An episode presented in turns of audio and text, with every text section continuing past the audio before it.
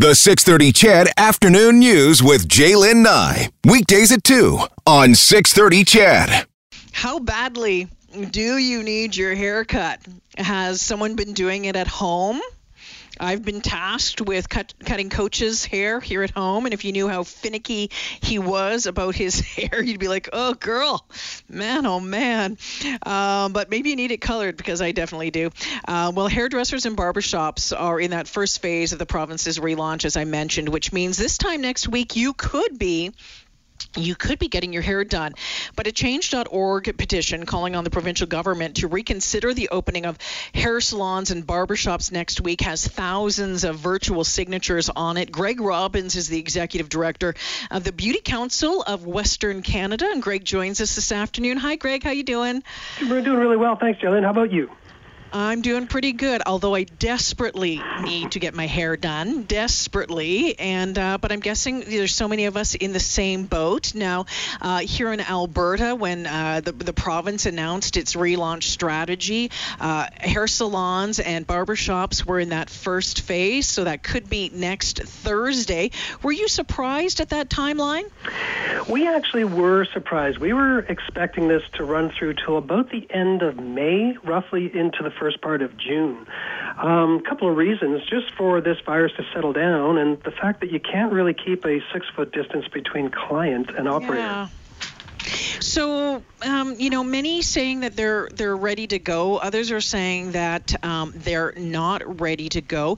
How do you think that this is going to unfold next week? I think it's going be a bit of a mixed bag. So, from what we're hearing from our members, uh, the people who are ready to go feel, you know, confident that they've got the appropriate personal protective equipment. Uh, maybe they're in a smaller operation where they don't have so much um, physical distancing that they have to worry about, or perhaps they're able to afford to be able to run at a, at a lower level. For example, maybe at 50% capacity, or be able to have their staff come in on a on a split shift sort of basis. So yeah, and on, on the other hand, you do have people who who simply do not want to go and, and probably will mm-hmm. not open for a few more weeks. Greg Robbins joining us this afternoon, the executive director of the Beauty Council of Western Canada. Now, Greg, I was reading about uh, in Germany where, I mean, it's just been crazy busy over there since they said, okay, you can go back to the hairstylist, but um, there's a number of rules that have been put in place, like filling out questionnaires and, um, you know, leaving every, every other chair empty, uh, only allowing to cut dry hair, disinfect surfaces regularly, which, of course, we're going to see here at home. What changes do you think? Um, are going to be have to be what changes do you think uh, are going to be made have to be made and what's that going to be like for the stylist and the customer? You know it's it's interesting because we all know salons as these wonderful fun happy places where you you sort of get to get away forget your troubles have a glass of wine if if that's if that's something that they can do and it won't really look like that any longer. You know there'll be less talking because that's something that can spread the disease. People are going to be in masks so uh, uh, and, and certainly potentially both the operator and the client. So it will be tricky. It'll be difficult for a lot of stylists to work with a mask because it's a very physical job. So they may be off taking breaks. Um, so it'll be a little more of a controlled environment, that's for sure, and certainly not nearly as fun and boisterous as it as it usually is. That that'll be the well, environment. Well, and that's going to be interesting, Greg, because I've always said, I mean, hair salons are the nexus of everything, right? I mean, yeah. you want to know what's going on, you go to a hair salon, right? Mm-hmm. Um, and and it is for a lot of people. It's you know, you go spend a couple of hours there. I know for some people you can go and get your hair cut in 10 minutes. For some people, it takes two, three hours to get it done, and you've developed a really great relationship with your stylist. You have a friendship, so you're talking, you're laughing. So I think that's going to be, um, I think that's going to be something that is going to be different difficult to get used to. How is it going to work with uh, personal protective equipment, do you think? Um, will um, the companies have to provide um, their employees that? Will the employees have to do it on their own? What about customers? Will, will we have to wear it? Yeah, there are some. There's some guidance available from you know the province, the guidance for business owners, and of course the enhanced infection prevention and control measures, which which will have to be in place. So, so really, whatever those things dictate, and whatever a provincial health inspector is going to require based on you know the, the recommendations that they have to follow, it could very well be that customers will need to wear masks to avoid spreading mm-hmm. the virus out into the salon environment, and for the um, operator as well. So it'll be a little different. It'll certainly be tricky. We've had a lot of members say, "How on earth am I supposed to cut hair and not snip a mask off by accident?" So yeah, yeah it could be slow going. Yeah, it could be slow going, and I think. Um, yeah, again, the feel of it's just going to be really, really interesting. What about, you know, one of the things I love about going to the salon is I like looking at all the products and I'll pick stuff up and I'll, I'll test it out, that sort of stuff, or I'll look at the barrettes or whatever it is. I mean, that's going to have to change likely as well as far as the product on the store shelves that we can buy. It will. I mean, we are looking, we've been in, in, in, talks with the government, and we're still toying with this idea is how do we manage the retail area?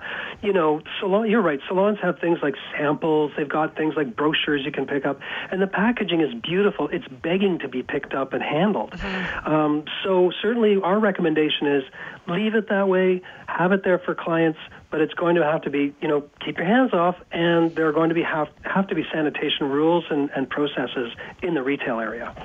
Has there been talk about um, kind of like pre-screening? I know uh, I had a, an appointment with an oral surgeon yesterday, and of course, all the questions beforehand. Have you have you been anywhere? Do you have a temperature? Do you have a sniffles? Do you have a sore throat? Do you suspect that that might happen as well? Oh, 100%. You know, I mean, one of the things is, look, we're like you said, you led with, we're all desperate for a haircut, myself included. I look a bit like Krusty the Clown, um, so I I may just say, you know, I'm just going to go to the salon anyways, and I'll just keep my mouth closed, and I'll be fine fine. Uh, if nobody asks, I don't have to tell anything. Um, you know, the other thing is I may be concerned about a cancellation fee as well. So we're asking our members, please, you know, relax your cancellation fees or eliminate them altogether for the time being, and also provide people with a questionnaire so they do have to respond to a question. And there are still people out there who aren't sure what the symptoms are. So it's a useful uh. exercise. Interesting. Greg, before I let you go, there's this change.org petition, petition that has the last, I've looked at like about 6,500 uh, signatures on it. Your thoughts on that? I, you know, we, we completely sympathize and understand why there are people who do not want to go back. The good news is, you know, we still live in a democracy, and this isn't an order back to work. This is an allowance for people who want to get to work to get back to work. And we know several members who are in need of money. They might be doing this part time or to make ends meet, and they would really like to get back to work. As long as it doesn't threaten any federal um, funding, uh, you know, for EI or CERB. I, I, yeah. I think that it's. I understand it, but there are. It's it's not an order. Greg, I want to thank you for joining me this afternoon. It's going to be interesting to see what happens uh, next week. Thanks for your time. Thank you very much. Real pleasure. Yeah, Greg Robbins, the executive director of the Beauty Council of Western Canada. Uh, John says he can't wait to go for his haircut. His wife keeps offering to do it, but she says he says the idea of her having anything sharp close to my head scares me.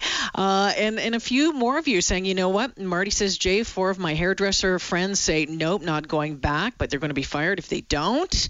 Uh, Sarah says, as much as she wants a haircut, she thinks it's too soon. And this one says, I've been getting my haircut by Mr. Gillette went full cue ball. You know what? I've thought about it too because I've got about two inches of pure white hair underneath all of this uh, red. I was thinking about taking it right down. Ugh, a little too nervous just to do that uh, quite yet.